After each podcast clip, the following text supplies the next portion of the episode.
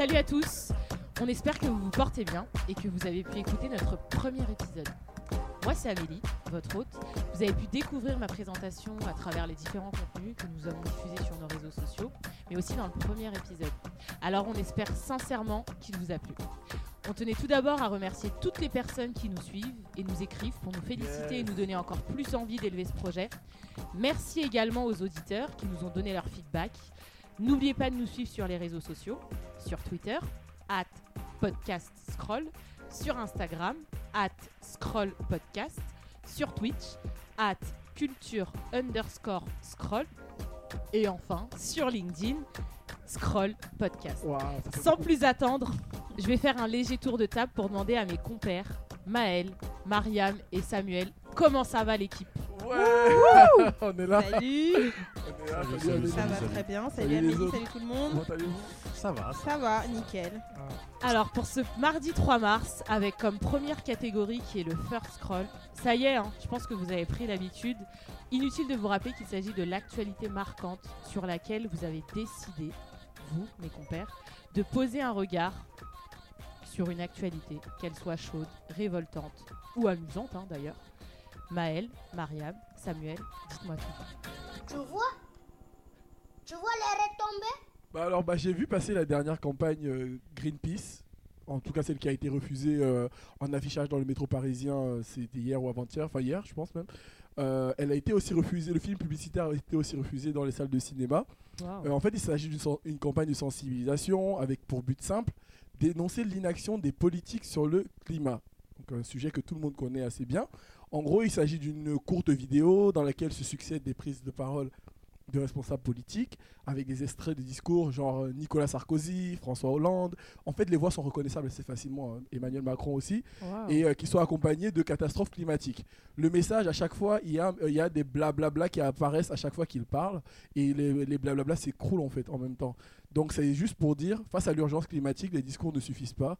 Pour que le gouvernement, le gouvernement agisse vraiment, mobilisons-nous. Donc c'est très simple, hein, c'est dans la lignée de ce que fait euh, Greenpeace. En tout cas, ça a été refusé.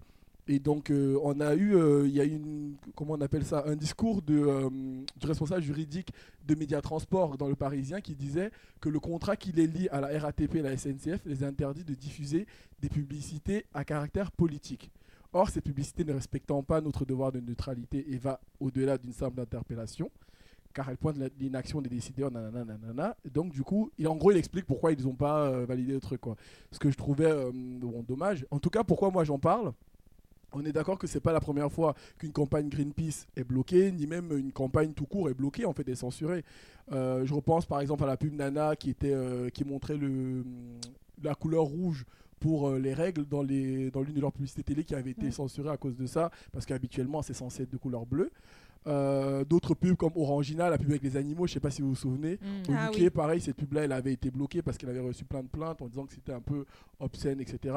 Bref, là où je veux en venir, c'est quoi? C'est que bah, à chaque fois, devinez où finissent les contenus quand ils sont refusés en télé et en print Sur le web. Sur le social, exactement. sur le web. Team Twitter, Bah oui. toujours là. En fait, je- après, je dis pas que c'était pas prévu dans le plan média de le faire aussi sur du social, mais je sais qu'il y a encore des marques aujourd'hui qui pensent d'abord télé first ou euh, print first. Et à celle-là, j'ai envie de dire, bah écoutez, bah, venez sur le social, c'est un gros espace de liberté.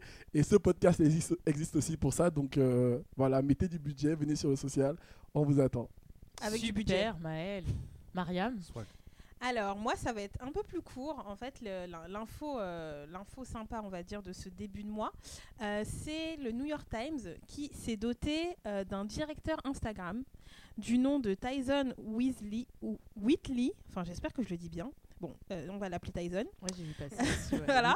Le, le directeur Instagram du New York Times, du coup, s'appelle Tyson. Et en fait, euh, il va être chargé de superviser la stratégie donc de, du New York Times sur la plateforme, sur sa plateforme Instagram, euh, en collaboration avec euh, tout ce qui est services photo, audience, vidéo, graphique, design et l'ensemble de, de la newsroom du titre.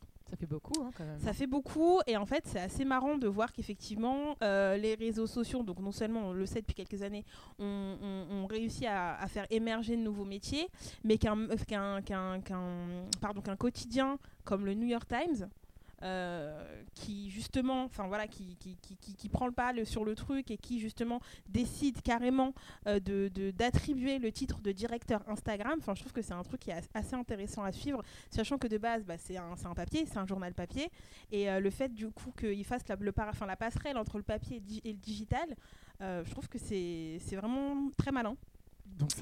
C'est- pas directeur marketing, c'est pas directeur, pas c'est direct- directeur Instagram. Voilà, a dit directeur, Directeur Instagram. C'est même pas direct. Ouais, en fait, c'est surtout ça. C'est en fait c'est l'appellation du titre qui m'a fait tiquer et euh, ça, enfin, ça a pas mal résonné euh, la semaine dernière, il me semble. Et en fait, oui, je trouve ça intéressant le fait qu'il y, y a carrément une passerelle maintenant entre le papier et le digital et de, le, le fait de voir que justement ces deux plateformes, enfin du coup ces deux univers, ils réussissent très bien à cohabiter ensemble. C'est-à-dire que l'un ne prend pas le pas sur l'autre, mais plutôt l'un vit en complémentarité de l'autre. Ouais, et ça, c'est pas mal. Et ils ont tout intérêt à trouver des C'est alternatives. qui avait ouvert aussi un compte TikTok ou pas Non, c'est pas eux. Euh, c'est le Washington Post qui a ouvert un compte TikTok et le- dont leurs vidéos sont très sympas d'ailleurs. Ouais. Je vous invite à regarder. Voilà pour moi. Samuel. Alors moi, je vais vous parler d'une marque que j'affectionne euh, tout particulièrement parce que j'ai beaucoup travaillé dans tout ce qui était B2B. Et euh, faire de la pub et se faire connaître en tant que sur B2B et surtout transcender les, les, transcender les lignes entre le B2C et le B2B, bah, c'est très très très difficile.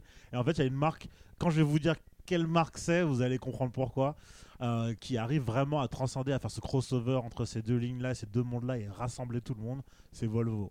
Excellent. Volvo. voilà, voilà, voilà. Vous avez tous en tête euh, le Epic. Split qu'on a connu en 2013 avec cette magnifique, euh, cette magnifique publicité avec Jean-Claude Van Damme qui Ah explique oui, un peu. eux pour l'écart, Voilà, la, fonction de recul. exactement. La fonction de recul, le fait que leur volant soit tellement précis qu'ils peuvent faire des écarts d'un quelques centimètres et tout. Donc du coup, on avait voilà ce Jean-Claude Van Damme sur deux camions, deux camions qui se divisent au fur et à mesure et qui lui permettent du coup de faire son son, son grand écart frontal qui donc il a l'habitude de faire. Donc voilà, tout, tout sur une petite musique un iconique, peu voilà iconique. Donc en 2013, ça avait tout, mais tout le monde par terre. Ils ont continué, hein. On a, c'est juste qu'on les avait un peu perdus de vue. C'est juste que c'est passé un peu sous nos radars, mais ils ont continué à faire encore ce, un peu ce genre de pub, mais à un ton en dessous en termes de, en termes de, ça, cascade. de- ouais. oui. C'est difficile de faire des trucs aussi, aussi forts. Mais par contre, ça avait permis de montrer aux professionnels du B2B que, bah, en fait, tu as une innovation. Tu peux avoir un discours et une vision grand public pour parler à les professionnels. Parce que ça reste des humains, ça reste des gens euh, qui ont des, des émotions. euh, c'est pas parce qu'ils portent des costards euh, mal, mal coupés qu'il faut. Non, je rigole. No offense, no offense. Et du coup, ils sont revenus la semaine dernière avec une nouvelle publicité. Là, on voit, en gros, c'est pendant la, pendant la nuit, donc on voit les deux phares d'un camion s'avancer dans la nuit, puis deux autres, plus trois autres, plus quatre autres, les uns au-dessus des autres. Au-dessus. C'était Les uns et du coup, tu te dis, des mais attends, mais qu'est-ce que c'est? Est-ce que c'est un monstre? Est-ce que c'est Ils ont créé un concept truc, un concept car? Et en fait, au bout d'un moment, sur une musique ultra dramatique, on voit les quatre euh, camions s'avancer les uns sur les autres. Mais vraiment, enfin, c'est pas comme si c'était c'était pas de la- de l'animation, de la synthèse, etc. C'est vraiment les quatre camions qui s'avancent comme ça dans la nuit, plein phare. Et par-dessus, il y a un mec en, imperméable qui lève les bras en signe de victoire, en gros. On a réussi, on a fait cette innovation. En gros, le but du jeu, c'était de montrer que euh, Volvo avait sorti quatre euh, nouveaux, euh, nouveaux, une nouvelle gamme de, de quatre camions qui étaient capables de se supporter eux-mêmes. Donc du coup, ils se sont dit la meilleure façon de montrer ça, soyons fous, bah, mettons-les les uns sur les autres avec euh, une personne dessus. Et en fait, on voit sur la vidéo, la vidéo, il y a écrit featuring euh, euh, Roger Alm. Roger Alm, il faut savoir que c'est le directeur exécutif de Volvo Group et le président tout particulièrement de Volvo Trucks. Donc en fait, Ah le mec ouais. s'est mis en situation sur cette, cette publicité pour dire voilà, je crois tellement à mon produit que je me mets Ah, Entre ses mains, en fait. génial, Advocate. génial, génial, génial. Ouais. Brand advocate. Bah, je pense qu'ils ont gagné le game des crash tests. Ouais, je hein. pense Ah ouais, comment, ils ont réussi à se réinventer et en plus à toucher ben, vraiment un large public qu'ils n'auraient pas, qu'ils auraient pas touché, touché si jamais euh, ils avaient fait leur, euh, une petite publicité pour dire ouais. voilà, nous Ouais. on fait ça, nous on fait ci. Un truc trop didactique. Là, ils ont vraiment poussé le bouchon ultra loin, comme dirait Maurice. Et du coup, ben voilà, on, on- on en parle dans les agences, on en parle à la machine à café. euh, Ça, ça, a, ça a marqué les gens. Ok, génial. Bah, euh, il faudra qu'on fasse un sujet sur euh, le B2B et le social. Complètement. Ouais, c'est une thématique euh, Complètement. intéressante à Ouais. creuser. Merci en tout cas. euh, on va passer à la nouvelle thématique. Vous avez certainement dû en entendre parler euh, lors du, der- du dernier épisode. Euh, on a décidé de l'introduire pour ce deuxième épisode et on a baptisé cette thématique le QCM des formats. Alors, vous avez pu l'entendre, hein, euh, je vais demander à chacun de mes co-hosts quel est le format ou la fonctionnalité sur les réseaux sociaux qu'ils préfèrent et pourquoi. Et surtout, comment cette fonctionnalité ou ce format peut être utilisé à la fois sur le plan organique, mais aussi sur le plan publicitaire. Et finalement, quels sont les avantages de ce format? Maël. Encore moi Eh oui, encore Bah toi. écoutez, bah moi la fonction, euh, j'ai pris la fonction signaler, bloquer, muter, Supprimer, Oui, dénoncer. mais dénoncer. j'ai dit bloquer, bloquer, c'est important. Fonctionnalité ou Et- et- format, hein, Et, ce qui vraiment. est bien, c'est que c'est sur tous les réseaux sociaux que ça existe. Non, mal. vraiment, c'est vraiment celle-là que j'ai mis. Enfin, vous comprendrez un peu plus tard pourquoi, parce que le sujet du jour euh, permettra d'arriver là-dessus. Mais euh, c'est aussi parce que bah, derrière ça, ça c'est utile au quotidien. Non, mais c'est vrai, c'est vraiment utile. Vrai. Que ce soit parce que nous, en tant que social media stratégiste, slash community manager, parfois, on se retrouve à interagir avec des communautés. Donc, on signale en bloc. Ou on se fait signaler, On. Non, mais par Non, contre, par contre, un truc un peu, un peu plus un- un- important qui est lié à ça, c'est que bah, hum, c'est des fonctions qui sont comme fonctionnalités qui sont quand même méconnues. Et c'est d'ailleurs pour ça que des marques comme euh, bah, Instagram qui a ces- ce genre de fonctionnalités là et qui euh, chaque année, je sais pas si vous avez entendu parler du Hack for Good. Oui. C'est en fait voilà bah, l'initiative d'Instagram qui est de euh, chaque année ils font une sorte de hackathon avec des agences de communication Mhm. pour proposer la meilleure campagne qui serait sur un sujet sensible. Exactement. Par exemple, l'autisme, euh, les harcèlements à l'école, qui était la toute dernière en 2019. Oui, ouais, Et, et en fait, justement, ce genre de, d'événements que met en place euh, Instagram, par exemple, aide à utiliser l'une des fonctionnalités de la plateforme pour servir une cause sociale. Exactement. Et donc, du coup, la dernière, euh, celle de 2019, j'en parle parce que du coup, nous, on a un peu bossé sur cette campagne-là. Et c'est là qu'on a essayé de mettre en avant cette fonctionnalité-là, signaler et tout ça. Et c'est très, c'est méconnu. Donc, euh, oui, j'aurais pu parler de trucs qui sont très ludiques, mais je trouve que. euh, par les temps qui courent. Et parce qu'on a encore une fois besoin de toujours sur internet se préserver bah, des fonctions comme signaler, bloquer, muter euh, comme je dis non mais vraiment c'est Envoyer sur la c'est planète Mars. vital c'est vital donc utilisez-les si vous pouvez et puis euh, voilà. Pour votre bien-être, quoi. C'est vrai que c'est plutôt bien fait pour le coup. euh, même sur Facebook, tu as des trucs où tu peux euh, silencier la personne, enfin du coup la muter Oui, et elle sait même pas. pendant oui, quelques temps, ouais, ouais. mais elle le sait pas. Pendant oui. 8 Non, heures, pendant une pendant durée. semaine. Dans les Voilà. conversations WhatsApp, tu peux mettre en sourdine. Ah, mais c'est Aussi. sur tous C'est les génial. euh, On voit les experts. C'est ce que je fais. hein, c'est ce que je fais. On, on a un groupe WhatsApp, moi je ne parle plus. je- voilà. Il lâche des voilà, vues, c'est tout aussi bien. moi. Samuel, Mariam. Moi, je voulais parler d'une fonctionnalité fantôme.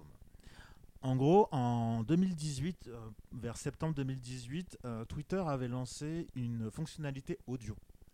En gros, qui permettait de faire des, des- des formats audio sans la caméra euh, en direct. Et du coup, euh, Jack Dorsey se félicitait de, de ce format-là et se disait, ben, en fait, j'ai hâte de voir ce que les auditeurs, les utilisateurs vont faire avec ça. Et en fait, on voyait très vite la déclinaison très vite en podcast. Ça aurait pu être ultra cool. Bien Et en fait, j'ai une question à vous poser. Est-ce que vous avez déjà vu des gens utiliser ça? Ben non. Sur Twitter Ouais, non. sur Twitter. Moi, Non, je t'avoue que ça me Twitter. saoulerait assez de- d'écouter des audios des gens sur Bah, Twitter. après, je me pose la question, ça aurait pu être intéressant. C'est pas la Mais, plateforme ils l'ont pour- vraiment, ils l'ont vraiment exactement. sorti. J'ai j'ai encore le tweet euh, de Twitter Quelle est la durée de l'audio du coup? Ça, ça, pour le coup, il le disait pas, c'était vraiment un côté microblogging, c'était vraiment à la périscope, vraiment pas forcément euh, ultra ultra long quoi. D'accord. Ouais. pas que ce soit non plus euh, quelque chose de. tu fais Je pense que sur Twitter, ça devient, ça devient vite euh, anxiogène en fait. Enfin, je Imagine pense. si on se met qu'à parler sur Twitter. Ah, non, non, non, mais ça va être catastrophe. Tu fais des traites de parole. T'imagines C'est chaud. Donc du coup, ça avait été, ça avait été testé et je pense qu'à mon avis, ils l'ont pas sorti ce- parce que c'était un bon moment où on était, je pense 2018-2019, on était en plein, euh, je sais pas, en, en- en plein. Déjà, il y avait, il y avait MeToo et il y avait d'autres mouvements et je sais pas si euh, ils, sont- ils ont peut-être pris peur, je sais pas, de, de ce que ça aurait pu, comment ça aurait pu être instrumentalisé. En fait, ça aurait pu prendre vraiment plein de tournures euh, bonnes. J'espère, mais ça aurait pu prendre bonne. des mauvaises, des mauvaises tournures aussi. Bah, Après, surtout que toujours- Twitter, ouais. c'est un peu, euh, pardon, le réseau de la dénonciation. Enfin, surtout par les temps qui courent maintenant. Enfin, chacun ose- ose prendre la parole, chacun ose dénoncer, chacun ose dire les choses. Et je me dis que laisser la place à de l'audio sur un réseau comme celui-ci, qui est en soi un réseau de microblogging, euh, je sais pas si ça aurait pas dénaturé aussi le service du, du truc, quoi. Enfin, je sais pas, je me pose la question. Je sais pas ce que vous en pensez. En vrai, il y avait- il y avait tellement de beaux horizons. Et d'un autre côté, tu te dis, en fait, sur Twitter, il y a trop moyen que les gens ils fassent n'importe quoi. Mais c'est pour ça, même la modification des tweets, tu vois, ils sont revenus sur leur parole parce qu'ils se sont. Au début, c'était censé être en test et au final, et, bah, Mais ça, ils l'ont testé, hein, ils l'ont Ils l'ont testé. testé, Oui, mais au sûr, final, ça se comprend parce que euh, quelqu'un va mettre un tweet, hop, il va se faire reprendre, puis au final, il va dire Ah non, non, non, j'ai pas voulu dire ça, il va changer son tweet. Enfin, clairement, le, le- le- le- le- la, base base de, de Twitter, Twitter pour moi, disparaît. elle, elle disparaît. L'identité, ouais. Ouais. Donc du coup, ils l'ont testé et finalement, ils l'ont pas fait. Facebook aussi l'avait fait, où tu pouvais du coup publier un espèce de statut, euh, un statut audio. Et pareil, euh, ça n'a pas été euh, Ah ouais, mis non, en. c'est- Ouais, ouais, ouais. Il fait sa petite veille, hein, Samuel. hein. Bon, veille- veille- moi, je fais des veilles. Je cherche. Je suis un archéologue un peu. Voilà. Ça s'appelait Voice Donc, Post. On avait l'œil, on a l'œil du net, on a l'archéologue c'est ça. net. Euh, Faut qu'on se trouve un blaze, nous. Hein. Non, mais c'est l'œil bien, du net, l'archéologue. Non, mais c'est bien, il déniche qu'à les faire, petites pépites, franchement. ouais. un, un- un format qui était fantôme et qui finalement n'est pas sorti en fait, qui aurait pu être prometteur. Mais ça, c'est bien. pense. Après, c'est les résultats des tests. Je pense Ouais, que voilà. c'est toujours bien. Ouais. Et toi, Mariam? Alors moi, le format, bah, enfin un format un peu plus actuel, euh, bah, c'est les stories, j'ai envie de dire. Et en fait, c'est marrant parce que du coup, avant de commencer l'enregistrement, avec Amélie, euh, Amélie m'a fait la remarque comme quoi euh, les stories c'était plus un usage qu'une fonctionnalité. Et en soi, je suis, enfin, je, suis- tout à fait d'accord avec toi, sauf que du coup, effectivement, c'est une fonctionnalité qui est devenue un usage par la suite. Et du coup, les stories, en fait, pour moi, elles sont essentielles dans toute euh, stratégie de communication désormais parce que d'une, elles sont présentes sur tous les réseaux sociaux. Euh, c'est-à-dire sur Snapchat. Bah, Snapchat, c'est- c'est la base, hein, euh, merci. Euh, Instagram, euh, Facebook, WhatsApp, Spotify, qui est, les stories sont en test pour les influenceurs et les artistes. Et bientôt sur. LinkedIn Aïe, aïe, Ouais, ouais. Je mets une arrivent. je mets une pièce chaque Mon fois qu'Amélie mon- parle de LinkedIn. Ouais, non, mais elle a les étoiles dans les yeux là. Vous savez, elle, va, elle va nous faire des stories sur le LinkedIn, on va rien comprendre. Et, euh, et du coup, effectivement, moi je trouve que c'est une fonctionnalité du coup qui est, qui, qui est, bah, qui est dans le, très actuelle, qui est essentielle parce que du coup, avec les stories, on peut raconter. J'ai envie de dire tout et n'importe quoi, mais c'est un peu ça en fait. C'est-à-dire qu'on peut parler de sujets très sérieux euh, comme des sujets beaucoup moins sérieux, montrer des coulisses de, de marques. On peut faire des espèces de mini euh, magazines via des stories euh, pour, euh, enfin voilà, pour parler un peu de toutes les news. Là, il y a le Monde, notamment le Monde Afrique, qui, qui est disponible désormais sur WhatsApp. Et dans les stories WhatsApp, on voit que du coup, chaque, chaque jour, ils parlent de certaines thématiques et ils mettent en ligne le lien des articles. Donc ça, c'est très intéressant. Ça fait un peu une, des, des espèces de newsfeed en ligne. Exactement. Qui s'appelle Statut d'ailleurs sur WhatsApp. Statut sur WhatsApp, exactement. Et euh, moi, je trouve que c'est très intéressant parce qu'effectivement, les elles sont très malléables. On peut parler de sujets euh, enfin, très sérieux comme de sujets beaucoup, plus, beaucoup moins sérieux, tout simplement. Ça me fait penser à Monoprix, je crois que c'était il y a deux ou trois ans, qui avait fait une campagne euh, en collaboration avec une marque de lingerie pour le cancer du sein. Ah ouais. Les stories inversées, je sais Très, plus si très, très, très fort. Ouais, c'est très très fort. Je retrouverai le lien et je la mettrai Pour- en barre d'infos. Pour, pour donner le contexte à nos auditeurs, ce qui s'est passé, est-ce que tu veux peut-être en parler? Euh, vas-y, vas-y, je t'en prie. En gros, euh, c'était. la- Il y avait une actrice en fait. C'était une actrice qui avait été. Il y a- il y avait une actrice. Oui. Il y avait une, actrice en gros et qui expliquait quelque chose par rapport justement au, cancer du sein qu'elle a eu.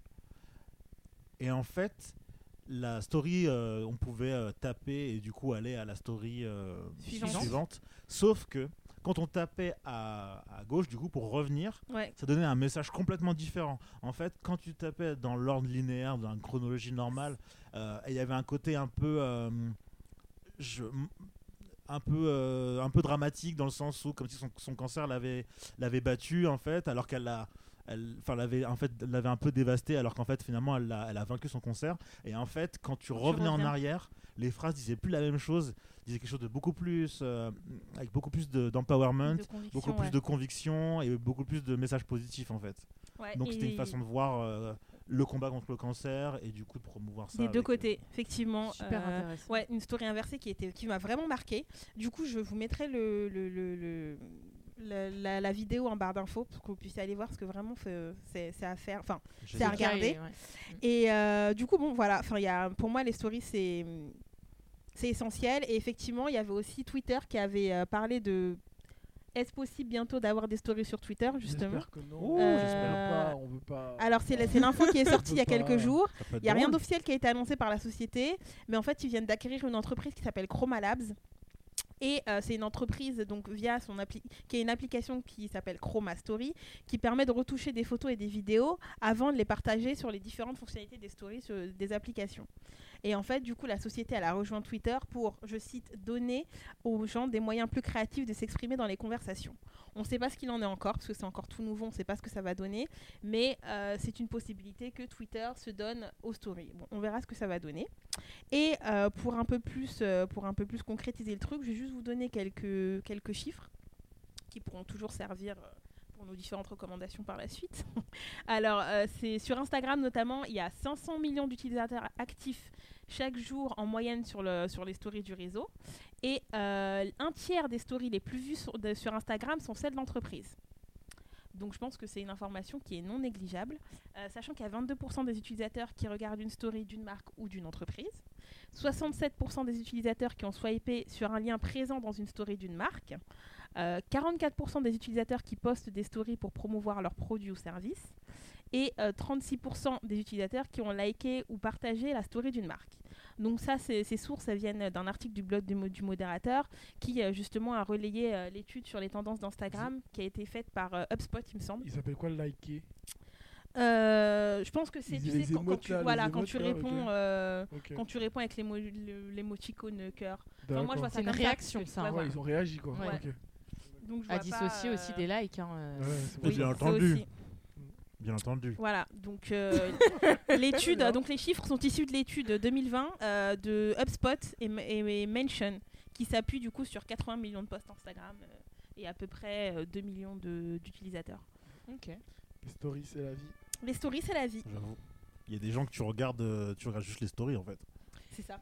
Super, sans plus attendre, on va passer à notre sujet. Elle nous fait des sans Ok, trans- Super. Elle nous fait Si, des- euh, voilà. Elle nous fait des sans transition. Elle nous fait des sans transition. Sans plus bon, attendre, on va passer à notre sujet du jour, qui est la santé mentale sur les réseaux sociaux. Ça va être au sein de notre deuxième rubrique, qu'on appelle le Second Scroll. En 2019, les Français ont passé en moyenne 4h38 par jour sur les réseaux sociaux. C'est deux fois plus qu'en 2018, où les 2h30 par jour trouvaient largement leur place chez les 18-45 ans. Les Français sont connectés en permanence sur toutes les plateformes, simultanément. Le mobile est incontestablement le premier écran de connexion. Cela veut dire que Snapchat, Twitter, Instagram, WhatsApp et consorts cohabitent dans le même smartphone. Les réseaux sociaux ont pris une place prépondérante dans nos habitudes de consommation et on peut difficilement nier leur impact sur notre santé mentale.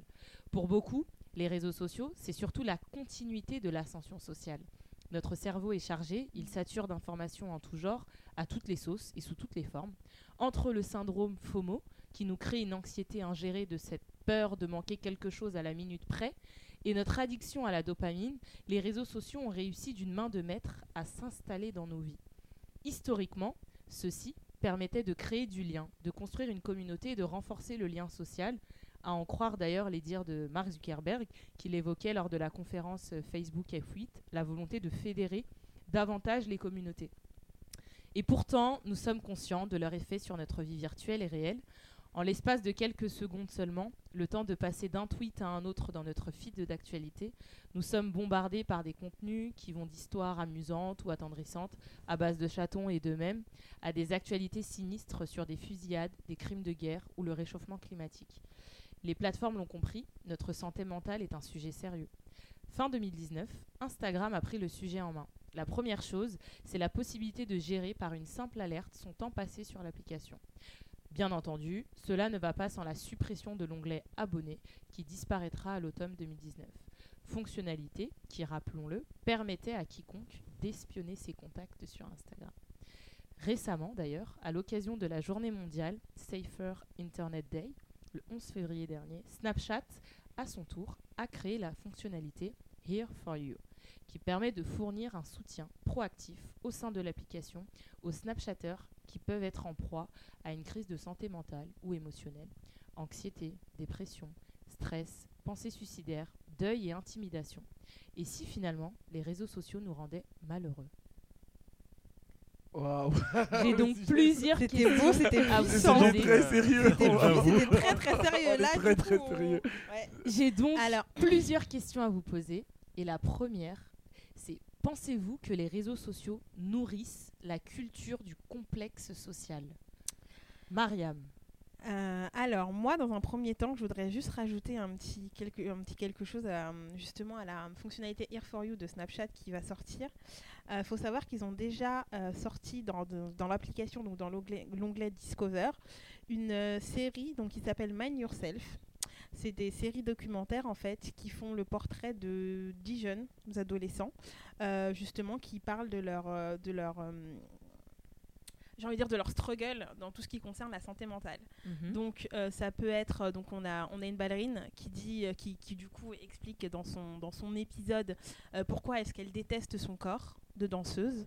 Euh, on a notamment euh, un autre jeune qui parle euh, de, la de la dépression et pourquoi est-ce que selon les certaines personnes il n'a pas droit d'être dépressif parce que les- son entourage ne le comprend pas. On a un autre jeune notamment qui parle de du syndrome de bipolarité, un autre qui parle du syndrome de suicide, de, de, de l'agoraphobie notamment. Enfin voilà. Donc ça s'appelle Man Yourself. C'est dans l'onglet Discover. Vous avez juste à vous connecter à Snapchat et à taper dans la barre de recherche Man Yourself et vous tomberez dessus. Voilà. Dans C'était dans un premier temps un petit ajout à, à ça, vraiment parce que on entre vraiment dans une ère où effectivement la santé mentale euh, est prioritaire. Et on peut notamment voir aussi que dans un autre registre, Pinterest aussi s'y était mise l'été dernier. Et quand on tape les mots dans la barre de recherche anxiété, dépression, etc., enfin des mots qui, qui, qui qui ressemblent justement à ce, à ce scope, on a justement des conseils qui apparaissent, enfin des, des, des épingles avec des conseils qui apparaissent pour euh, combattre un peu tous ces fléaux ou pour du moins tenter de, de, de les comprendre. Et c'est prévu par la plateforme ou c'est. euh,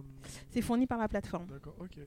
Euh, alors, bah, la question, donc, pensez-vous que les réseaux sociaux nourrissent la culture du complexe social? Honnêtement, j'ai- j'avais envie de définir le complexe social. Non, en vrai. euh, je t'en prie. Hein, Non, je pense que je vais répondre très cash. Je pense que oui.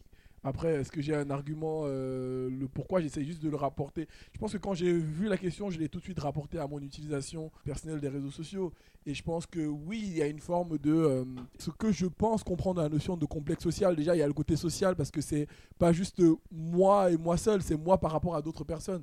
Donc, parce que ça permet d'accéder facilement à du contenu et donc à d'autres personnes, ça permet aussi de se comparer d'une certaine manière. En tout cas, c'est l'une des euh, comportements de, euh, qui en découlent. Je dis pas que c'est ce que veulent faire, les, veulent faire les réseaux sociaux. Je trouve que ça, fait, ça, ça nourrit en tout cas, ça fait partie du truc. Après, est-ce que c'est voulu ou pas, je ne pourrais pas le dire à ce stade-ci de la conversation. Samuel, Après, pour moi, euh, pareil, il y a le côté comparaison, et c'est sûr que, bah, humainement, tu as, tendance à te comparer. Après, moi, il y a un truc qui me donne un peu le pouls de tout ça, c'est que tu as même les personnes qui sont censées aller bien, c'est-à-dire euh, les influenceurs, les influenceuses, les célébrités. les Moi, je- artistes. voilà, aussi. les artistes, et c'est pour ça, en fait, que moi, là, pendant, pendant- pendant ce débat, je pense que j'ai beaucoup parlé de fame, de célébrité, parce qu'en fait, euh, ils vont aussi montrer qu'en fait, ah, bah, en fait, tout le monde, tout le monde peut être en proie à non seulement la maladie mentale, mais surtout avec les réseaux sociaux, tu as ce côté où en fait, il faut garder une face en fait. Il faut garder une, une carapace alors qu'en fait derrière ça va pas. Tout le monde a des complexes. hein. Voilà. Bah, Et surtout en fait, les, les, enfin, pardon, les influenceurs et tout ce qui est artistes, enfin les stars entre voilà, guillemets des les réseaux, stars. ouais. ils sont les plus exposés à, ce genre de, à, à ce genre de comparaison, à savoir que leur vie est meilleure que la nôtre entre guillemets. Enfin pour ceux qui pensent ça justement. euh. Donc après, voilà, dans l'utilisation, en fait, voilà, il y a des gens qui sont très en vue et qui du coup nous font, peuvent nous, nous faire nous sentir un peu moindres dans notre vie, dans notre euh, art de vivre, dans ce qu'on représente, dans ce qu'on renvoie. Et en fait, de leur côté aussi, ils peuvent subir une certaine pression sociale dans le sens où il faut absolument que je poste ça, il faut Ouais. absolument que je travaille, que je partage, que je fasse ce truc. Alors qu'en fait, si ça se trouve, leur vie, elle est nulle, ça ne va pas, ils ont des, ils ont des problèmes qu'il faut qu'ils processent, ils, elles processent, parce que en fait, on a, on a ce problème de cette barrière qui est censée nous connecter normalement, qui est censée nous donner plus de proximité, mais qui forcément vont forcer certaines personnes à ne pas montrer qui elles sont vraiment en fait. Dans, quand je dis ça, je parle euh, de personnes comme Mac Miller, par exemple, qui avait essayé d'en parler, mais en fait, on a ce prisme où en fait on se dit ouais, mais mais oui, mais en fait son son il est cool, mais en fait oui, mais il dit des trucs, mais en fait non. En fait, faut regarder, les, faut écouter aussi les, les chansons de Kenny West. hein. Le mec, il dit des trucs où clairement, il dit, je vais me jeter par la fenêtre. Et nous, on est là, on, on s'ambiance. On s'ambiance en boîte, genre. euh, Escape, one song, one song. c'est ça. Mais c'est vrai. C'est chaud. C'est ouais, ouais. vais me jeter par là. Non, ah mais oui, non, sur ça. Power, jumping out the window, et il le dit. Et Ouais. il, il dit ça pourrait être une superbe mort de se jeter par la fenêtre.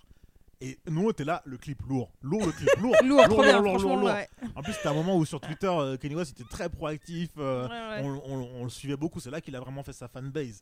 Et bah, du coup, en fait, ça peut condamner aussi certaines personnes à ne montrer qu'une partie d'elles-mêmes, alors qu'elles peut-être elles voulaient partager autre chose de plus, de plus vrai, peut-être. Après, il y a Hmm. peut-être de plus en plus de- d'influenceurs euh, qui justement sensibilisent par rapport à ça. C'est-à-dire qu'il y a un éveil maintenant de, la part donc de, l'influence euh, de, l'internet, euh, à savoir qu'effectivement eux ne vont pas bien et eux le, partagent désormais. C'est-à-dire qu'ils ont pendant longtemps gardé euh, ce, poids qui leur pesait dans la poitrine jusqu'à un moment ne plus en pouvoir, se déconnecter des réseaux pendant plusieurs semaines et là genre c'est le trou noir, le blackout total et revenir en mode un peu rédemption pour dire écoutez les gars ça n'allait pas il faut que je vous dise enfin, il y en a eu pas mal ces dernières années je trouve trouve ces deux dernières années, il y a eu pas mal de retours d'influenceurs qui osaient dire qu'ils ont fait des dépressions, qu'ils n'étaient pas bien, qu'ils avaient des crises d'angoisse, qui... certains avaient peur de la foule, certains voilà, ne, ne- ne vivaient pas bien la, la, nouvelle célébrité parce que maintenant, influenceur, tu peux devenir célèbre du jour au lendemain. C'est-à-dire que euh, demain, tu as 10 abonnés, euh, tu fais une vidéo, tu te retrouves avec 100 000 abonnés, tu comprends pas ce qui se passe. Euh, et en fait, on a beaucoup qui désormais osent parler de syndrome, du fait de, du mal-être. Enfin, il y a plusieurs types de mal-être, bien entendu, mais tu en certains qui, du coup, lèvent le voile et justement sensibilisent leur communauté sur le fait que notre vie n'est pas toujours très belle. Certes, on voyage, on fait des trucs, mais euh, derrière, la, derrière le téléphone, un snap, c'est 10 secondes. Une story, c'est 15 secondes. Une photo, c'est le temps d'un clic, quoi. Enfin, vous voyez pas ce qu'il y a derrière, vous, vous, vous- vous ressentez pas ce que nous, on ressent. Enfin, je trouve que c'est intéressant, c'est intelligent et très intéressant de leur part euh, de, de livrer cette partie d'eux-mêmes parce qu'ils sont pas obligés de le faire. Ils peuvent continuer à vendre du rêve, mais au final, on se rend compte que ça les bouffe plus qu'autre chose et Hmm. qu'effectivement, quand on a une communauté, quand on y tient, c'est important aussi de partager les bons comme les mauvais moments. Donc moi, je trouve que du coup, ça permet de, aux plus jeunes, parce qu'on a une génération aussi qui qui est assez, enfin naïve, c'est pas un terme très adéquat, mais euh, une génération qui se laisse peut-être assez influencer, plus jeune, qui se laisse influencer par justement tout, tout ce qu'ils voient donc dans les Mm. snaps, les stories, etc. Et Ouais, euh, je trouve voilà, et le- c'est c'est important. Moi, j'ai des neveux qui ont des âges divers et variés. Et effectivement, euh, je trouve que c'est important que eux ressentent la réalité à travers de ce qu'ils voient, euh, de ce qu'ils voient derrière leur écran. C'est voilà. Après, c'est- j'ai l'impression que c'est un peu, c'est très anglo-saxon. Il y a, il y a des exemples euh, français en tout cas, plutôt européens on va dire, Mm. mais français, il n'y a, pas- y a pas beaucoup. C'est encore dur de casser sa fame. C'est un peu dur. Euh, du coup, ce que tu me dis, ça me fait penser à quelqu'un qui justement était de l'autre côté de la barrière, donc dans le sens où il était ultra influent, mais il faisait que des pranks, il était toujours en train de faire des Mhm. bêtises, de se mettre dans des embrouilles un peu entre rap et etc. Et en fait, c'est euh, j'ai découvert cette personne-là grâce à une vidéo de Chris Capongo de Iconic. Et en gros, cette personne-là s'appelle Bonk. Et en fait, cette personne-là arrêtait pas de faire ce genre de choses, voilà, des pranks, mais vraiment méchants en fait, quelque chose de très. euh, c'est vraiment pour le pour la fame, pour euh, la reconnaissance, pour le buzz en fait. Mm. On va dire vraiment c'était c'est ça en fait. Sauf que cette personne-là, en fait, on s'est rendu compte que cette personne-là était est devenue accro aux drogues, a fait une dépression, est passé très près de la mort. Et en fait, Ah ouais. il a refait une vidéo et il le montre dans la vidéo et en gros euh, il, il a un, un message complètement différent. Genre, il explique voilà je suis passé par là là là là là voilà j'ai pas envie que si, éventuellement je meurs demain j'ai pas envie que mon héritage soit ça quoi. Il faut absolument que je fasse quelque chose de plus euh, plus positif que je que je sois une inspiration pour mon pour mon pour ma communauté. Donc vraiment on voit qu'il y a une prise de conscience après à voir si ça va vraiment euh, être pérenne. Mais en tout cas c'est cool de voir qu'il y a des gens qui se disent euh, il faut que je donne un, message plus positif que juste bah, faire des pranks c'est cool on n'a rien contre ça. Mais hum, en fait ça peut montrer aussi un mal-être Complètement. Donc je te l'accorde, c'est vrai que les langues aujourd'hui, elles se délient et euh, le sujet est de plus en plus euh, actuel. Mais d'ailleurs, comment, à titre personnel, vous réduisez, vous, le syndrome du fear of missing out? La peur de passer à côté de quelque chose à la minute? Écoute, moi, je pense que effectivement, vu qu'on est dans le métier, enfin, clairement, je pense qu'on sait, on sait ce que c'est. On sait ce que ça engendre, euh, qu'on est conscient des choses. Après, effectivement, on a tous euh, une part un peu plus vulnérable. euh, Enfin voilà, quand on entend une info, non, mais j'ai pas vu passer, mais t'as raté, mais il s'est passé quoi? Enfin voilà, c'est- pour les grosses coupes. Après, moi, c'est vrai que, je l'ai été il y a quelques années. Enfin, j'avais toujours besoin de scroller mon feed Instagram et de voir. il fallait que je m'arrête à la dernière image où je m'étais, enfin où je m'étais arrêtée auparavant pour être sûre de n'avoir rien manqué. Voilà, c'était un peu, c'était un peu ça. Euh, Aujourd'hui, je, en fait, j'ai plutôt le syndrome du FOMO, mais dans côté professionnel. À savoir, ah, j'ai pas vu passer cette actu. Ah, il faut que je regarde ma newsletter d'aujourd'hui parce que peut-être qu'il y a une actu intéressante qui pourrait, plaire, enfin, qui pourrait intéresser mon client. Enfin, c'est vraiment plus côté professionnel. Le côté perso, honnêtement, maintenant, je, je relativise. Enfin, je me dis, euh, les réseaux sociaux, c'est c'est les réseaux sociaux. C'est là, ça bougera pas. Enfin, s'il y a quelque chose de gros, de toute façon, on le verra. Ça va bien ressurgir sur Twitter ou ailleurs. Enfin, il y a un moment où il faut savoir relativiser, où il faut savoir se poser et se dire qu'effectivement, euh, bah, les réseaux sociaux, ça, ça, ça, reflète ta vie, enfin la vie, mais c'est pas la vie, quoi. Enfin, donc il y a un moment où, où je pense qu'il faut vraiment. euh, c'est- je pense que c'est un travail assez dur psychologiquement de se dire bon bah écoute euh, je, je manque ça c'est pas grave le, le fait de moi par exemple si on m'enlève mon téléphone pendant 24 heures je suis un peu paumée, j'avoue, parce que mon téléphone, il y a tout dessus. C'est même pas question de réseaux sociaux, c'est parce que du coup, j'ai une partie de ma vie qui est dessus, donc voilà. Mais effectivement, ne pas, euh, être connecté euh, pendant 24 heures en étant sur Paris, je pense que ça me gênerait. Si je suis en vacances, ça me gênerait pas du tout. Parce que du coup, euh, il faut savoir déconnecter. Je pense que c'est important de se donner des, des pauses. Enfin, quand, on, quand, une- quand un influenceur, par exemple, euh, sur les réseaux, qui a l'habitude de poster tous les jours et qui pendant trois jours ne poste pas, tout de suite, euh, sa communauté va être Qu'est-ce qui s'est passé? Pourquoi t'étais pas là? T'as pas ouais, posté alors que la personne avait juste envie de se reposer. Enfin, t'as l'impression que tu dois rendre des comptes à des gens, même si c'est ta communauté, je suis d'accord, mais en fait, t'as une vie perso à côté et t'as le droit de temps en temps de laisser tomber ton téléphone et de dire bah écoutez, ouais, je vous ai pas prévenu, désolé, j'avais besoin de, de quelques jours pour moi, euh, voilà. Désolé, est-ce qu'on doit s'excuser? Parce que ça, c'est de l'ordre de la pression sociale aussi. C'est de la pression sociale, mais je pense que c'est de la pression qu'ils ressentent quotidiennement et que quoi qu'il arrive, ils auront toujours euh, plus ou moins, parce que certains ne le font pas, ils ont tout à fait raison, mais d'autres euh, se sentent obligés de rendre des comptes. Tu vois ce que je veux dire Mm. Et je pense que c'est dangereux. C'est dangereux parce que tu rends des comptes à quoi? Un million d'abonnés? T'imagines? Et toi, Maël, qu'est-ce que t'en penses? Euh, non, mais parce qu'elle disait rendre des comptes à 3 millions, à 1 million d'abonnés. Et moi, je pensais à mes abonnés qui m'ont pas vu poster des trucs depuis le mois de janvier. Depuis le 3 janvier. Et en fait, chaque début de. Chaque, et à chaque fois, je, je repars toujours. Je dis toujours, à partir, dès que je poste un truc, je dis, je vais être de plus en plus euh, constant. Et je, je suis pas plus constant. Il a pas changé de wording. hein. Maintenant, vous savez. voir Maintenant, vous savez. Anyway. Non, mais pour revenir sur le, le- euh, le- le sujet, en fait, la vérité, c'est que. euh, Enfin, en plus, il y a des mots qui sont forts à chaque fois, que ce soit sur le mot syndrome. Non, non, mais c'est vrai, que ce soit sur le mot complexe, que ce soit sur le mot syndrome. Euh, je pense que je suis beaucoup comme Mariam, c'est-à-dire euh, aujourd'hui, mon côté euh, accro, parce que moi je pense qu'il y a une forme d'être accro, enfin je Ouais. suis quand même accro à mon téléphone quand même, mais je l'ai beaucoup plus déplacé sur l'aspect professionnel, c'est vrai quand même. C'est devenu plus euh, être sûr d'être à la pointe de la, de la dernière news, là où avant, c'était juste de savoir ce qui est dit, tout simplement. Ouais. Donc là, j'ai réussi à réduire l'aspect personnel euh, du côté accro à ça, c'est-à-dire que bah, j'arrive facilement à laisser mon téléphone de côté et euh, le mettre sur euh, et mettre mon attention sur d'autres trucs. Mais sur le pro, le pro, c'est-à-dire il y a des réflexes avant de me coucher, je vais ouvrir Twitter pour savoir ce qui se dit tôt le matin. Enfin, il y a vraiment des petits réflexes comme ça qui font que je vais tout de suite cibler les réseaux qui peuvent me donner l'info croustillante assez tôt parce qu'on a aussi vu que c'est ça qui fait un peu avec des gros guillemets le buzz en ce moment, c'est de trouver laisser l'actu un peu euh, un peu cool. Rebondir sur l'actu, et puis c'est notre métier aussi C'est ça, c'est rebondir veille. sur l'actualité. euh, ouais. Mais euh, à cela, j'ai envie du coup de, de dire qu'au final, c'est une course qui. comment en fait on fait pour en sortir, comme tu disais? Bah en fait, il faut faire un test. Bah essaye un peu de pas allumer ton téléphone une journée. Déjà, tu vas te rendre compte que. Bah en fait, le monde vit très très bien Oui. sans toi.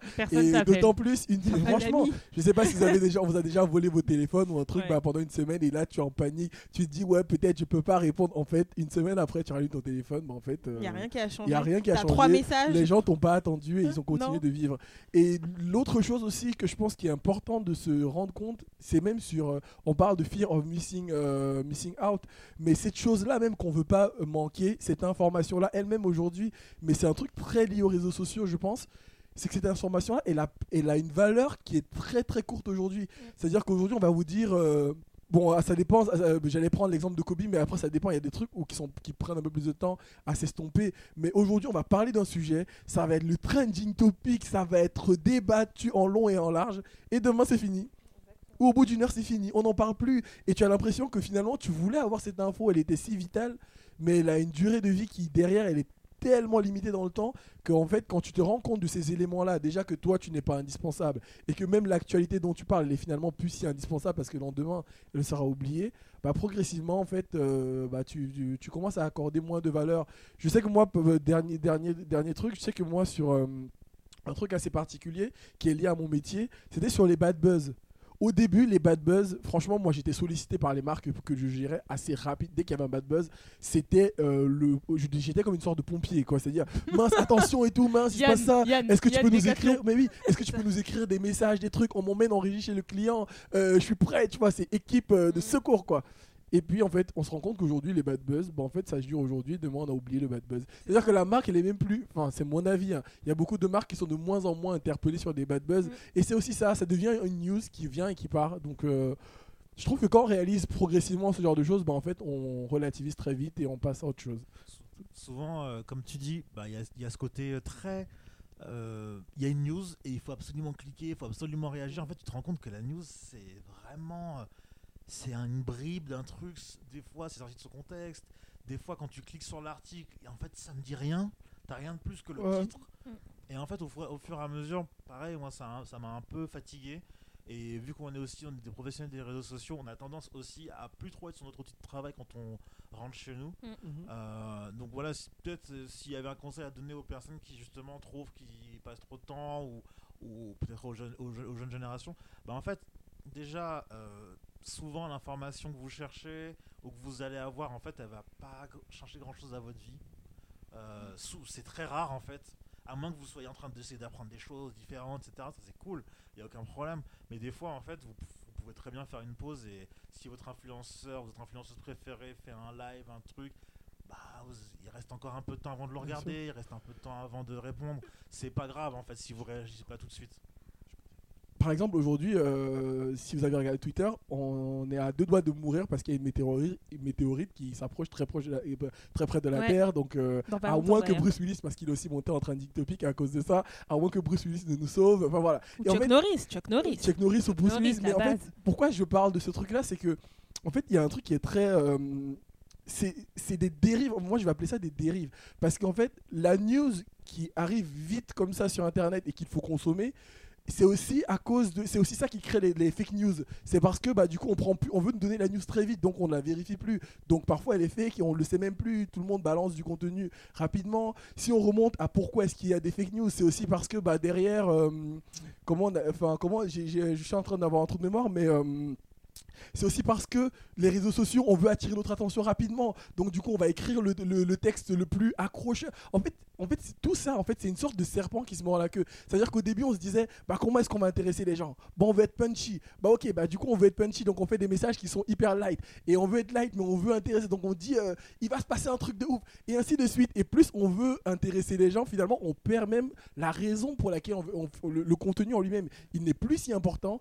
Et on en fait tout un euh, drame de euh, l'annonce de ce, de ce contenu-là. Mmh, Et c'est ça qui fait que les gens courent après ce sourcing-là. Et au final, la preuve, c'est que dès qu'on clique sur l'article, on fait Ah bah c'est ça. T'es Et ben voilà. Ben voilà. Et plus ça vous arrivera, bah plus vous arrêterez de, de courir après l'actualité. C'est une manière euh, à moi de, de passer à autre chose. Très très intéressant en tout cas. Troisième question. À votre avis, euh, est-ce que les réseaux sociaux, ils ont, enfin en tout cas les réseaux sociaux au pluriel, hein, j'inclus euh, Snapchat, Instagram et même TikTok hein, finalement, Facebook, euh, ils ont réussi à bâtir leur empire sur notre addiction à la dopamine. C'est quoi la Pour ceux qui ne dopamine savent pas ce qu'est la dopamine, la dopamine, c'est une stimulation neurologique qui pousse hormone, en en fait, fait. c'est une hormone exactement, qui pousse en fait notre cerveau à euh, réagir au moindre détail. Euh, ça va être la simple alerte euh, sur notre smartphone, le petit signal lumineux sur notre écran, la petite vibration qui va nous pousser tout de suite à toucher notre téléphone ou à réagir d'une quelconque manière en fait finalement. Parce que finalement, la dopamine, elle est un peu partout, parce que ses fonctions, elles sont euh, assez variées, assez complexes. Ça touche à notre comportement, ça touche à la cognition, aux fonctions motrices, à la motivation, au sommeil, à la mémoire. Donc tout ça, finalement, euh, c'est indirectement lié, hein, ou même directement, je peux le dire, je pense que c'est le cas en tout cas dans ce, dans ce sujet, euh, à notre consommation sur les réseaux sociaux. Donc finalement, il y a quand même quelqu'un qui domine entre, entre à la fois cette stimulation euh, neurologique, cérébrale, et euh, bah, du, du coup notre addiction de fait aux réseaux sociaux. Quoi. Tout à fait d'accord. Euh, alors moi, je pense qu'effectivement, dans un premier temps, les réseaux sociaux, ils ont réussi à, à, à construire, enfin du moins à, à- à nous attirer. Enfin, C'est-à-dire, je, me- je, je m'inclus dedans parce que j'en j'en fais, j'en fais partie, à attirer du coup les utilisateurs et de par leur fonctionnalité, faire en sorte effectivement qu'on y passe un certain temps. Exactement. Euh, C'est-à-dire que ça peut être euh, sur Instagram, par exemple. Si tu as envie de rester sur Instagram toute une journée, je pense que tu peux. Parce que tu as les stories de tous tes abonnés à regarder, tu as le feed, tu as effectivement l'onglet euh, Discover où tu peux découvrir de nouvelles vidéos, de nouvelles choses. Sinon, tu as les lives. Sinon, tu as Instagram qui va te proposer aussi des contenus qui sont liés à, ton, enfin, voilà, à, tes intérêts. Tu Enfin, peux voilà, acheter aussi. tu peux, ah oui, voilà. Mm. Tu peux acheter euh, via la fonctionnalité shopping. Enfin voilà, tu peux, tu peux passer de nombreuses heures sur Instagram sans te rendre compte. Et je pense que du coup, euh, sur TikTok par exemple, tu as les vidéos qui. Qui enfin, t'as pas de fin, c'est-à-dire que tu continues à voir tout ce qui est fait pour toi, etc. etc. Euh, des vidéos qui sont, euh, enfin, selon l'algorithme, qui, qui te sont proposées en continu. Euh, sur Facebook, c'est un peu la même chose où tu as les stories, tu as des statuts, tu as les pages, tu as les événements. Enfin voilà, je pense que de toute façon, les, les, les- les réseaux sociaux, ils ont réussi à instaurer cette espèce de troisième lieu, j'appellerais ça comme ça, euh, qui se situe entre, euh, je vais dire, le domicile, le beau, hein, travail, dis, hein. euh, ça peut être les, tra- les transports par exemple. Les transports, on va, on va s'asseoir et hop, on va prendre notre téléphone et scroller pour voir tout ce qui se passe sur, euh, dans le monde aujourd'hui par exemple. Et je trouve que justement, ils ont réussi à instaurer, ce- à mettre en place ce troisième lieu pour qu'on s'y sente un peu comme à la maison parce qu'on retrouve ses amis, on retrouve sa famille, on retrouve des amis qu'on s'est fait sur les réseaux, etc. Donc, euh, donc voilà, après. euh, il y a eu, enfin, comme, comme d'habitude, de toute façon, euh, l'abus, l'excès n'est jamais très bon. Et euh, je pense qu'à un moment, ils, ont, ils essayent, ils tentent désormais de réguler un peu tout ça.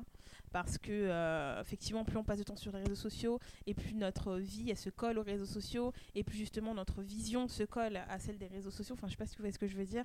Et euh, forcément, c'est pas toujours très bon, parce que du coup, on vit de manière assez virtuelle et assez décalée avec le monde réel.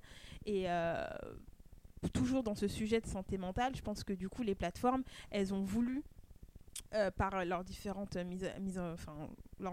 initiatives, elles ont voulu justement alerter les différents utilisateurs euh, et leur dire euh, bon attention là quand même, enfin t'abuses un peu, t'es peut-être un peu long, genre calme-toi. Donc je pense qu'elles ont voulu atténuer un peu ce sentiment de ce de- comment on appelle ça?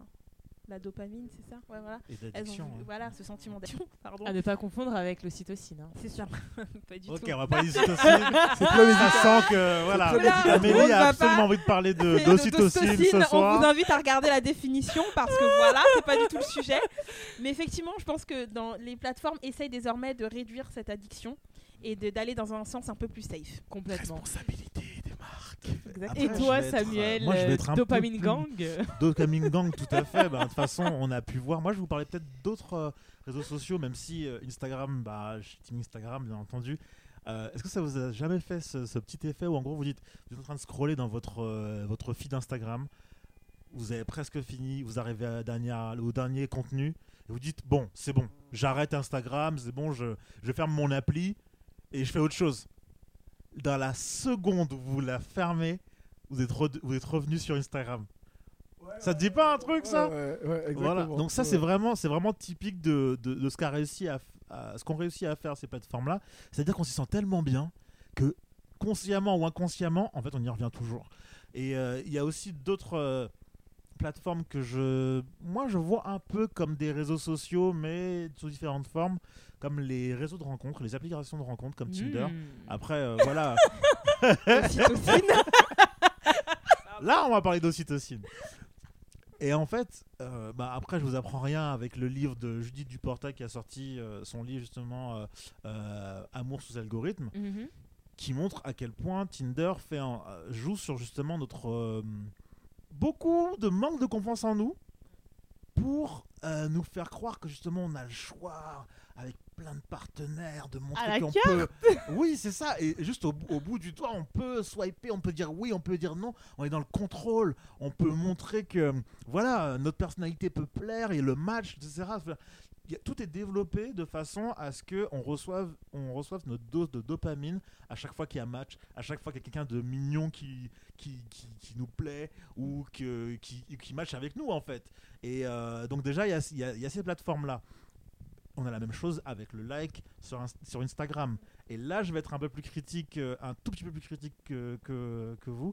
Euh, quand Instagram dit Ok, on va, on va cacher les likes parce que du coup, c'est quand même signe de. gna gna gna. Parce que c'est vrai, Il a dit gna j'ai gna dit gna. gna gna gna, je pèse mes mots Ouais, sur ce gna gna gna. je- ouais, je, suis- je- je crois que je vais rejoindre son avis. Tu vois, si vous, vous voyez où je, veux- Mm. où je veux en venir. C'est vrai que les likes, moi je, je l'ai vécu aussi. hein. Enfin, à un moment donné, j'étais voilà, j'étais blogueur, je voulais, je voulais montrer un peu ce que je portais, etc.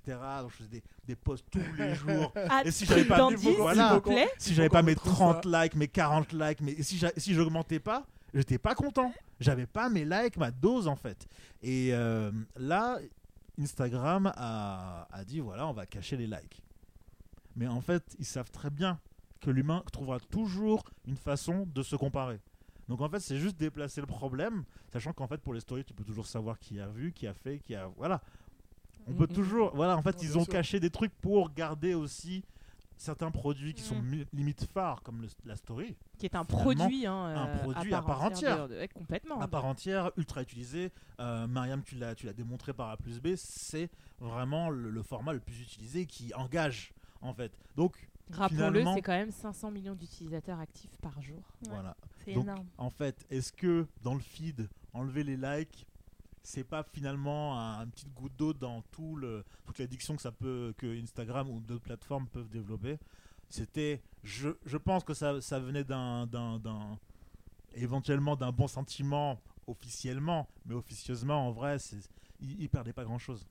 Ok, Samuel, dopamine gang. Euh, Alors, si, si je peux ajouter quelque chose là-dessus, moi je vais essayer d'avoir une...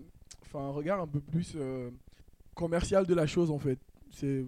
La non mais dopamine, c'est regarde comment il me regarde comme si, comme si non, un peu business de la chose. Mais le en fait, pourquoi je dis business de la dopamine. Non, mais en fait, j'essaye, de penser euh, l'opposé des réseaux sociaux, ou même l'opposé même du digital de manière générale. C'est qu'en fait, et je peux dire vraiment des grosses bêtises, hein, n'hésitez pas à me reprendre là-dessus, mais quand je pense avec la vie de tous les jours, quand tu veux un produit, quand tu vas acheter un produit, ben en fait, tu arrives, je sais pas, tu payes ton truc et tu pars avec. Tu arrives au cinéma, tu payes, tu vois ton film, tu pars. En fait, il y a une notion de début, fin, début, fin, début, fin. Elle est, où, elle est où la fin quand tu es sur les réseaux sociaux? Ça s'arrête où? En fait, il n'y a pas de fin. Pareil, quand tu es sur le digital, il n'y a pas de fin. Une fois que tu es dessus, tu es dessus. Et en fait, tu arrêtes que, par exemple, au cybercafé à l'époque, il y avait une fin. Donc tu arrêtais. Mais Mm. aujourd'hui, dans le monde aujourd'hui, on est dans un monde connecté. Donc en fait, la fin, elle est difficile à percevoir. Ça fait que. Et il faut pas oublier un truc, c'est que.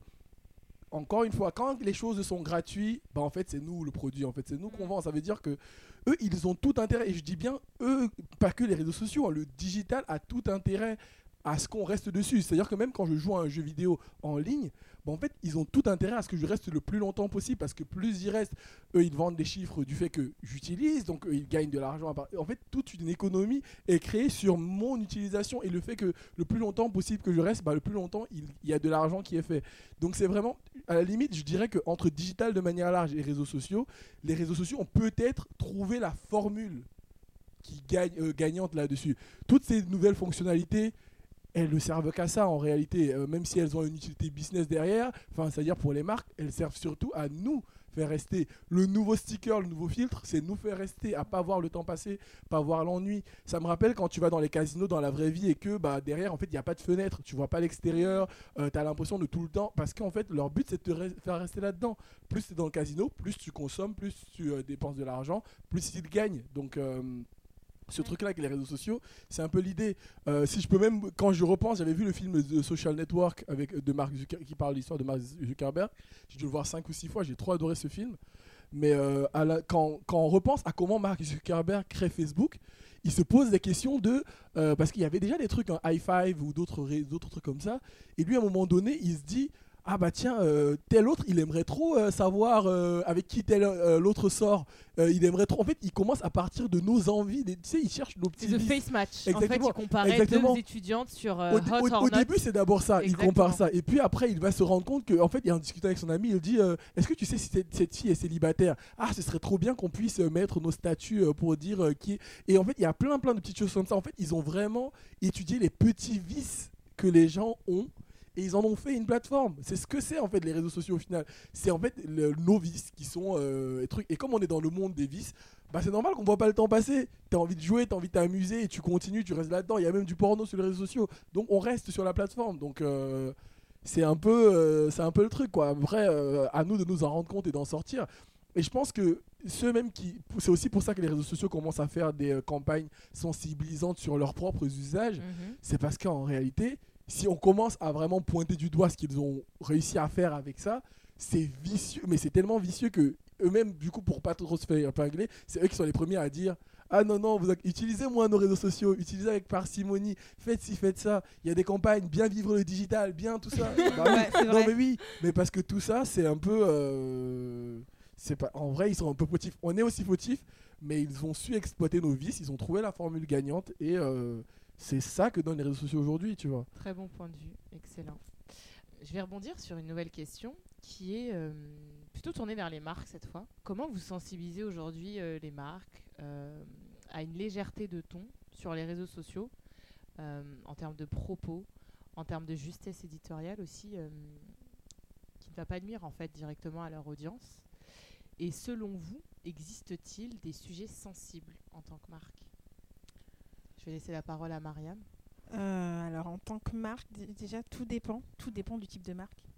Tout dépend du, du- du- type de marque euh, qu'on, enfin, avec laquelle on va communiquer ou sur laquelle on va communiquer, pardon.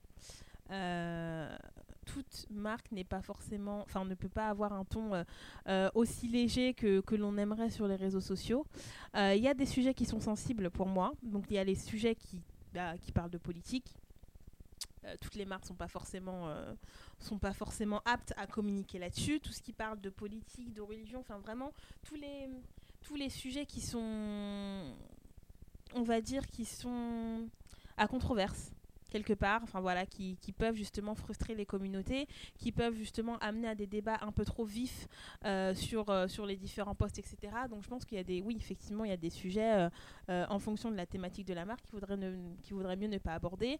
Déjà, effectivement, tout ce qui est politique, tout ce qui est religieux, tout ce qui est notamment à caractère sexuel. Enfin, je parle pas du sexuel en sens trash du terme, mais voilà, il y a, y a certaines choses qui, il y a certaines choses qui vaut mieux ben, garder pour soi, on va dire ça comme ça. Euh, après, comment les sensibiliser à une légèreté de ton? Euh, Effectivement, en fonction de la marque, euh, bah, en général, on reçoit toujours un peu des. hum, Enfin.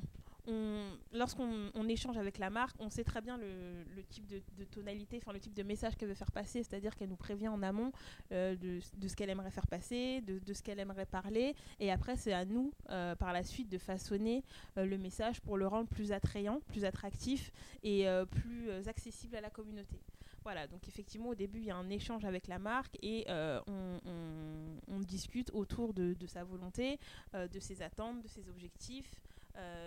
Et effectivement, euh, de, à quel, pour certaines marques, en fait, c'est comme un prise de risque de changer de tonalité parce qu'on va une marque qui peut être parue comme un peu trop sérieuse va au final euh, va au final euh, peut, peut tout à fait avoir un ton euh, un ton beaucoup plus léger mais en adoptant les bons la bonne expression les bons wordings un peu comme la NASA comme on le disait dans le premier épisode Complètement. où, voilà Samuel, qu'est-ce que t'en penses? Euh, ouais, alors ce que je dis en général euh, aux marques, c'est souvent quand elles viennent vers moi avec une idée de prise de parole, par exemple sur des, des marronniers, euh, des événements culturels. Moi, je suis très sensible à comment on va faire pour pas faire de l'appropriation culturelle, comment on va faire Mhm. pour aussi ne pas récupérer des causes.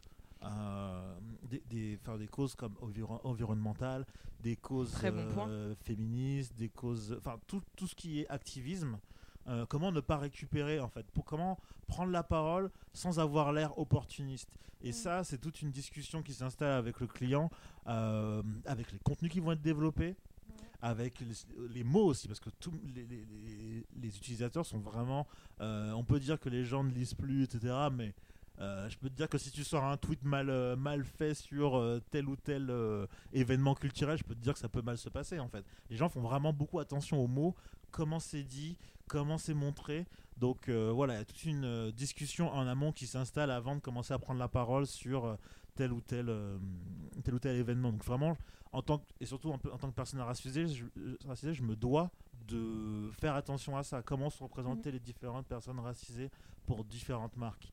Est-ce que c'est du token? Non, il faut il faut qu'il y ait vraiment euh, euh, que la personne soit vraiment mise dans l'univers comme n'importe quel autre euh, euh, personnage. Donc vraiment ça c'est vraiment quelque chose que je ce dont je discute vraiment avec euh, les marques avec lesquelles je, travaille. Euh, Surtout les tokens, c'est leur, toujours leur erreur, quoi. Ce que, tu, ce que tu dis. Et toi, Maël, ce que t'en penses?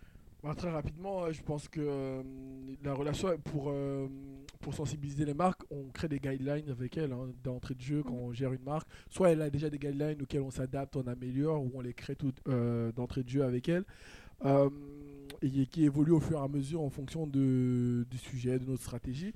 Mais, si je vois, mais pour la partie sensibilité, euh, en fait, les sujets sensibles, ça dépend. En fait, ça dépend d'où ils viennent. Soit ils sont en réaction, c'est-à-dire que les internautes vont nous épingler sur un truc, et donc auquel cas on n'a pas souvent de, de réponse toute faite. Soit on a déjà en fait des réponses toutes faites, soit on doit réfléchir avec la marque plutôt là-dessus. Soit on a des sujets euh, quand c'est nous qui sommes émetteurs. De- à l'origine de la polémique, je veux dire nous en tant que marque, et euh, ça c'est le genre de truc qu'on essaye d'anticiper au maximum parce que, bah, comme il disait, il faut pas avoir des tokens, notamment sur des sujets. Les marques aiment bien nous faire croire qu'elles sont euh, impliquées dans des, toutes les causes euh, euh, anti, euh, enfin le- je sais même pas l'acceptation de soi, euh, l'amour, le sexe et tout ça. Et au final, c'est que des, c'est que des trucs de surface. Et euh, notre rôle dedans, c'est, euh, c'est comment est-ce qu'on s'assure qu'elle comprend vraiment la cause qu'elle défend et qu'elle met les bonnes personnes pour en parler. Parce que bah c'est pas toujours le cas et c'est ça qui fait souvent créer des polémiques. Parce que même si l'intention de base est souvent bonne bah si tu mets pas la bonne personne qui comprend le sujet dessus bah c'est sûr que bah ça peut déraper et que personne sera là pour euh, pour euh, vraiment euh, cadrer la chose quoi et éviter le voilà c'est comment on évite d'arriver sur des sujets sensibles quoi Complètement être en affinité Voilà, avec voilà. En fait, je pense que si je rajoute juste un dernier truc. Je pense que les marques, en fait, elles ont surtout besoin d'être conseillées, notamment dans tout ce qui est termes de diversité, etc. Euh, je pense que c'est un point important. C'est un point important à souligner des parce que sujets entre parenthèses sensibles quoi. Ouais, entre mais parenthèses sensibles, mais il y en a plein il y en a plein, mais ça notamment, tu vois, lorsqu'elles se disent, euh, bah, par exemple, moi je veux qu'il y ait un peu de diversité dans ma pub, euh, mets-moi un Renoir ou un Métis, un token, quoi, tu vois. Et là tu dis, bon, euh, ouais, en fait, t'as pas tout compris, mais vas-y. Enfin, et en fait, il faut faire la pédagogie vraiment, et c'est important. Et je pense que en tant que qu'on soit racisé ou non, d'ailleurs, euh, je pense que c'est important justement d'expliquer la bonne manière de communiquer aux marques, et surtout pourquoi elles doivent communiquer de cette manière-là, parce qu'en fait, elles vont penser que placer euh, un noir dans, une- dans, dans, dans une publicité, ça va faire, ça va faire tout le taf. Non, enfin derrière, il y a tout un Mais encore mieux, avoir un Talent and Inclusion Diversity Manager, tous les titres que Ouais, l'on veut au sein de sa structure, ne fait pas de toi une marque inclusive. Exactement. Je tiens quand même à le dire parce que c'est important. C'est des choses qu'on voit arriver dans les, dans les structures, dans les organisations, même en termes de ressources humaines. Ça ne fait pas de l'entreprise une entreprise inclusive. Tout à fait. Important à souligner. Très intéressant. On espère en tout cas que vous prenez plaisir à écouter le sujet du jour. Sans plus attendre, on va avancer sur le slide. euh, Sans qui- plus attendre, on va slider sur le côté. On va Exactement. glisser. On va On slider un peu, voilà, vous connaissez. Euh, pour cette thématique, on vous invite en fait à slider sur le côté avec nous pour parler de coups de cœur publicitaires et campagnes digitales qui nous ont marqués. Toujours en lien avec euh, le sujet du jour, euh, moi je vais laisser la parole à mes compères, Maël, Samuel, Mariam. Un coup de cœur. qui veut y aller? Vous voulez pas Bon, vas-y, Maël, y va. Moi, j'y vais après Maël. Moi j'ai fait mes classes, non, je plaisante. non, euh, je sais pas si c'est hyper hyper connecté à notre sujet, mais je, bah on est quoi On est le 3 mars aujourd'hui Mhm. et euh, on sort tout juste du Black History Month. Et, euh, Exactement. Euh, un sujet de santé mentale, je trouve que c'est important parce que bah, je pourrais pas vous faire tout le truc historique du Black History Month, de quand ça date, etc. Je suis vraiment désolé, euh, Internet est votre ami, mais c'est juste pour vous dire que c'est un mois pendant lequel, qui est du 1er février bah, au 29, comme on était sur une année bissextile, euh, un mois pendant lequel on célèbre en fait euh, les Noirs qui ont, on cé- célèbre les Noirs tout simplement. Je ne saurais même pas comment le dire d'un point de vue historique, c'est-à-dire les Noirs qui ont marqué les différents secteurs. Enfin, c'est un truc très américain, mais c'est repris aussi dans plein d'autres pays du monde. Mais euh, pourquoi est-ce que moi je vous en parle? Donc, euh, je trouve que c'était un mois qui était hyper créatif. hein. On aurait pu s'arrêter euh, à Air Love qui a gagné Oui. le prix, en- qui a encore gagné le prix aux Oscars. Mais, mais un truc que j'ai vu et qui m'a vraiment marqué, c'est lié à Google. Et d'ailleurs, je parlerai beaucoup de Google aujourd'hui. C'est que Google a fait une pub pour le Black History Month. Et, et cette pub, elle, je l'ai trouvée géniale. Elle est accompagnée du hashtag. Mince, je viens d'avoir un trou de mémoire sur le hashtag et ça m'arrive pas souvent. Mais en gros, la campagne, ce qu'elle montre, c'est euh, à partir des, données de recherche sur, euh, sur Google depuis 2004, c'est-à-dire depuis que le moteur de recherche Google existe. euh, les personnes qui ont été les plus recherchées par catégorie sur Google. Par exemple, dans leur pub, ils mettent dans la catégorie le plus grand athlète, et bah c'est euh, LeBron James. Euh, le plus gros performeur, genre ça va être Beyoncé. En fait, ils ont dans chaque catégorie qui j'imagine qui ont été un peu arrangés génial. pour le clip, Ah mais ouais. euh, et en fait c'est des personnes noires. Et c'est ce clip est dynamique, intéressant. J'ai franchement Ouais, la réal, elle, est elle vraiment magique. Et puis, comme je disais, c'est pas juste de la pub, c'est vraiment basé sur leur propre recherche. Et euh, il y a un site qui est dédié à ça d'ailleurs, et je vous mettrai le lien euh, pour ceux qui voudront euh, le consulter. Quand on arrive sur ce site-là, ça euh, nous remontre le film bien sûr, mais en plus ça nous ça va dans les différentes catégories, vous précisez et ça vous explique comment même ils ont fait l'étude pour pour les gens qui diraient que ce serait juste de la pub gratuite. En fait, ça vous montre comment en fait euh, ils ont fait pour euh, savoir dénicher qui était la personne la plus recherchée. Par exemple, le dunk le plus euh, recherché, bah, c'est celui de Michael Jordan. Euh, et voilà, il y a plein plein de petits facts comme ça. Et pendant cette journée-là, et en fait, ils l'ont droppé un petit peu avant le Black History Month. Ça a été droppé euh, fin euh, janvier Ouais, pour éviter justement d'être noyé pendant le, Mm. le- le mois en lui-même. Donc ils ont fait genre le 26 janvier, je crois qu'ils ont sorti ça. Et euh, quand on utilisait le hashtag euh, sur Twitter, ça nous montrait en fait, et eux ils partageaient un peu toutes ces, toutes ces facts-là, donc on pouvait les relayer. Donc c'était agréable de dire que Whitney Houston, je sais plus ce qu'elle avait fait. Enfin, il y a, c'est, cool, moi, je trouvais ça hyper intéressant parce que je considère surtout le Black History Month comme un mois de pédagogie. Parce que même nous, en tant que Noirs, on apprend des choses tous les jours. Ouais. Et donc, euh, si vous voulez apprendre des choses, je trouve, sur la culture noire, enfin, j'exagère parce qu'il y a des meilleures manières d'apprendre, mais d'un point de vue publicitaire, une action de marque que je trouvais intéressante. Google là-dessus, c'est très cool. 20 sur 20. Ouais, c'était très cool parce que je vous dis, bah, sur le- la même thématique, il y a d'autres marques qui ont communiqué, Coca-Cola. Et alors, c'est la même tentative, le même principe, c'est-à-dire on va mettre en avant des noirs qui font des choses, mais ils peuvent pas oublier le côté euh, publicitaire parce que tous tiennent une canette de Coca en main et ils tiennent bien de la bonne Ouais, manière ouais. pour qu'on voit que c'est écrit Coca-Cola. Oh mon dieu. Bref, c'est euh, c'est un peu ça. Donc, euh, Intéressant. J'ai- aimé, ce c'est- l'application voilà. concrète aussi de comment on peut utiliser Ouais, Google Trends. ouais, ouais, ouais. euh, qui est souvent négligé un peu, je trouve, dans nos industries. Et euh, là, Google en fait la, en fait la preuve avec, euh, avec cette je illustration. retrouverai un le hashtag, mais euh. Euh, alors moi, c'est euh, le hashtag euh, Vraie femme africaine. euh, qui est sorti il y a quelques jours, Euh, c'est tout récent. Et en fait, euh, ce hashtag, il a été créé dans le but de dénoncer, ironiquement, je précise, les préjugés et les, conceptions erronées de la société africaine. C'est-à-dire qu'en fait, ça détruit un peu le- les mythes, à savoir que, que la femme africaine, elle doit supporter les tromperies de son époux parce que c'est une bonne épouse et qu'elle doit fermer les yeux là-dessus. Euh, bah, que euh, la femme africaine, elle doit toujours... euh, elle doit toujours se faire belle pour son mari et toujours que, il faut toujours que la cuisine soit apprêtée quand le mari rentre du travail. Enfin voilà, c'est des publications à caractère ironique et sarcastique qui interpellent un peu les uns et les autres sur la manière dont les femmes sont traitées.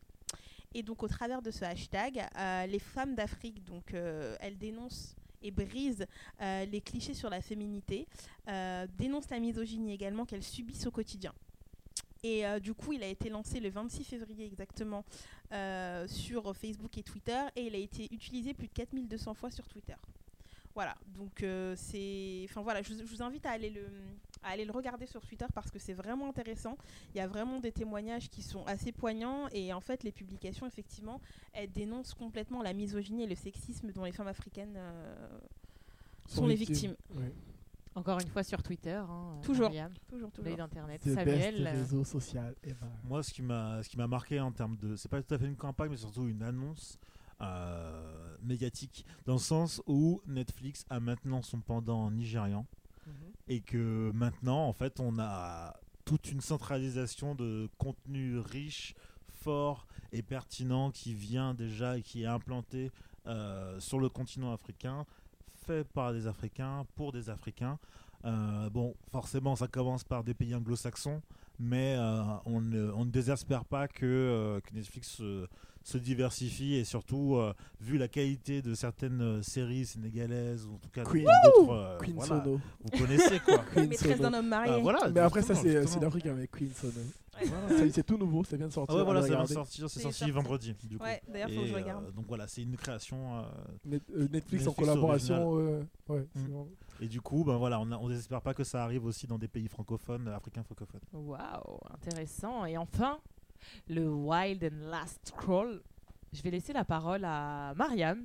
On- Euh, On pourra tous parler ou pas sur ces- cette partie-là ou euh, pas non. Si on doit qu'une personne, je veux. Bon, vas-y, on- on- je te on laisse- je te laisse. Qui a vu passer quelque chose d'assez insolite sur le web Merci, H, désolé parce que. euh, je, je- Je parce qu'il que la j'allais parler de. Google parce que euh, il y, a, il y a deux utilisations de Google Maps. euh, Il y a deux utilisations de Google Maps que j'ai trouvé total. En plus, elles sont totalement différentes les deux, mais tout aussi incroyables. La première utilisation de Google Maps, c'était euh, bon, j'ai pas la page ouverte, mais il s'agissait d'un mec qui a réussi à hacker en fait, qui a hacké en fait le principe de Google Maps. Il a pris euh, un chariot avec lui. Il était dans, imaginez un mec dans la rue avec un chariot et il a mis 90 téléphones à l'intérieur du chariot et ils étaient allumés et tout ça et il s'est mis à marcher dans la rue avec.